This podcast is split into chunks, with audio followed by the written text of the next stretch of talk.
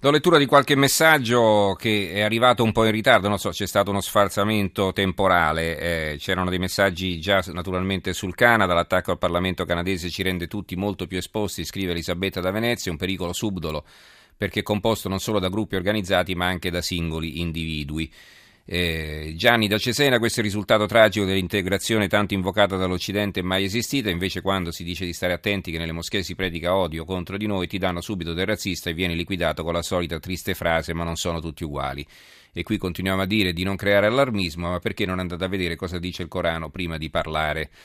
Marina da Venezia invece interviene sull'argomento successivo, quello della bambina di eh, Fiumicino. Eh, bisogna dare la giusta informazione, la stampa ne è responsabile, non è possibile che stia diventando una psicosi che rasenta il razzismo.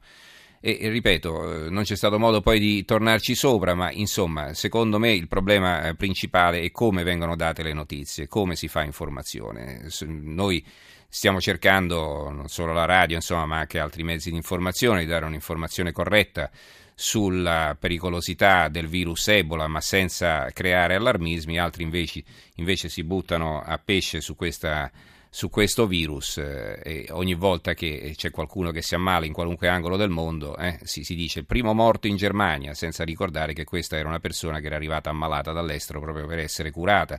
Quindi non è che è scoppiata l'epidemia in Germania. Insomma dipende da come si presentano le notizie. Su questo noi giornalisti abbiamo una grandissima responsabilità che non sempre assolviamo nel migliore dei modi.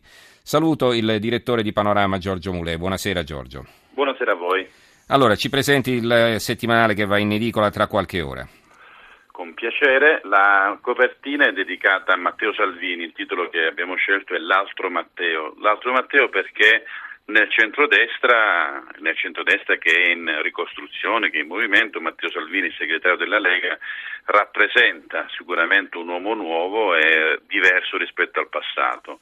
Sabato scorso a Milano c'è stata una manifestazione che con sorpresa generale ha attirato 50.000 o più persone, ma lo stesso Matteo Renzi nella direzione del PD ha riconosciuto che questa piazza di Milano è una piazza che rappresenta può rappresentare una nuova destra con basi che lui ha definito di tipo culturale e ideologiche diverse rispetto al passato. Allora abbiamo approfondito con Matteo Salvini stesso, ma ovviamente anche intorno alla Lega e centrodestra, quante possibilità ha questa Lega nuova di Matteo Salvini di incarnare lo spirito del centrodestra. Abbiamo chiesto poi a Bruno Vespa, a Giuliano Ferrara, ma anche a Vittorio Feltri, a Pietrangelo Buttafuoco, Gianluigi Paragone, che cosa ne pensano loro di, eh, di questo nuovo astro, se è un astro nascente del centrodestra. Questo è il tema della copertina, all'interno però ovviamente passiamo in rassegna tutti i temi sul tappeto, ovviamente la legge di stabilità, il Jobs Act che abbiamo affrontato andando a sentire i direttori del personale di multinazionali o aziende italiane chiedendo loro se quello sul tappeto in discussione al Senato era il provvedimento che si attendevano o cosa altrimenti eh, si, si, auspicavano che succedesse e che magari non, non, non è successo. Tocchiamo anche il tema della scuola, ci dedichiamo a Deborah perché siamo andati a Napoli dove si sta sperimentando un vaccino e questo centro di Napoli è sotto l'occhio di mezzo mondo perché effettivamente è molto avanti mm-hmm. sulla, sulla, ricerca. Questi dire, sono alcuni temi, poi ovviamente ce ne sono molti, ma molti altri dedicati all'ISIS e a tutti i temi diciamo, di attualità. Sul tappeto mi piace anche segnalare numerose pagine che abbiamo dedicato all'auto del futuro, l'auto che non si guida, che vola addirittura e che si parcheggia da sola, vedendo che effettivamente non è molto lontano, non è, un futuro, non è una roba futuribile, ma addirittura entro cinque anni sarà, sarà realtà. Allora Quindi non ci, più, eh, non ci, sarà più, l'incubo dei quiz per, la, per prendere la patente, insomma. Ma quello de...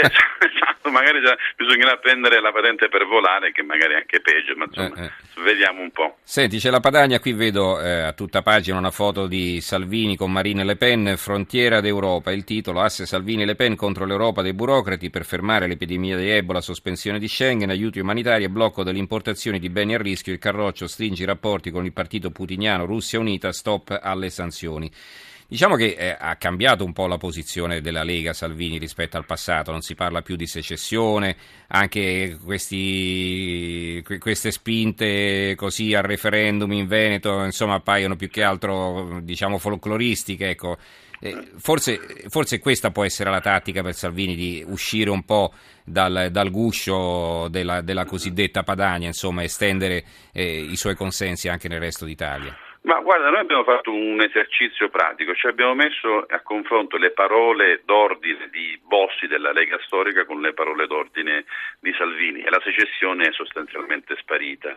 E tu facevi riferimento al referendum in Veneto, beh intanto il referendum in Veneto è un referendum che deve autosovvenzionarsi, cioè lì c'è bisogno di 14 milioni di euro che il governatore Zaia sta cominciando a raccogliere per poi celebrare il referendum in Lombardia Maroni non vuole un referendum ma vuole il riconoscimento di una regione a statuto speciale mm-hmm. con gli mhm. stessi poteri e prerogative delle regioni a statuto speciale come la Sicilia ad esempio e per questo però ha bisogno di una maggioranza qualificata al Consiglio regionale sta sostanzialmente cercando i 6-7 voti che gli mancano.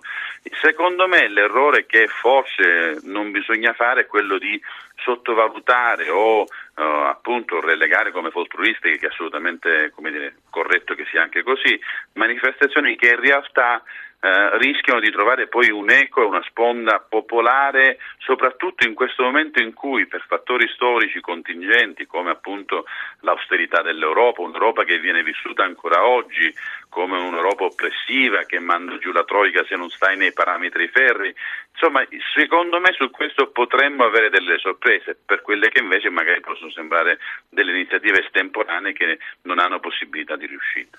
Grazie a Giorgio Mulei, direttore di Panorama. Ricordo il titolo L'altro Matteo, la scommessa di Salvini vuole una Lega capace di raccogliere consensi al Sud, punta sui valori della, tradizionali della destra e si ispira a Marine Le Pen, per questo piace anche ai moderati e fa paura a Renzi. Grazie a Giorgio e buonanotte. Grazie a voi, buonanotte.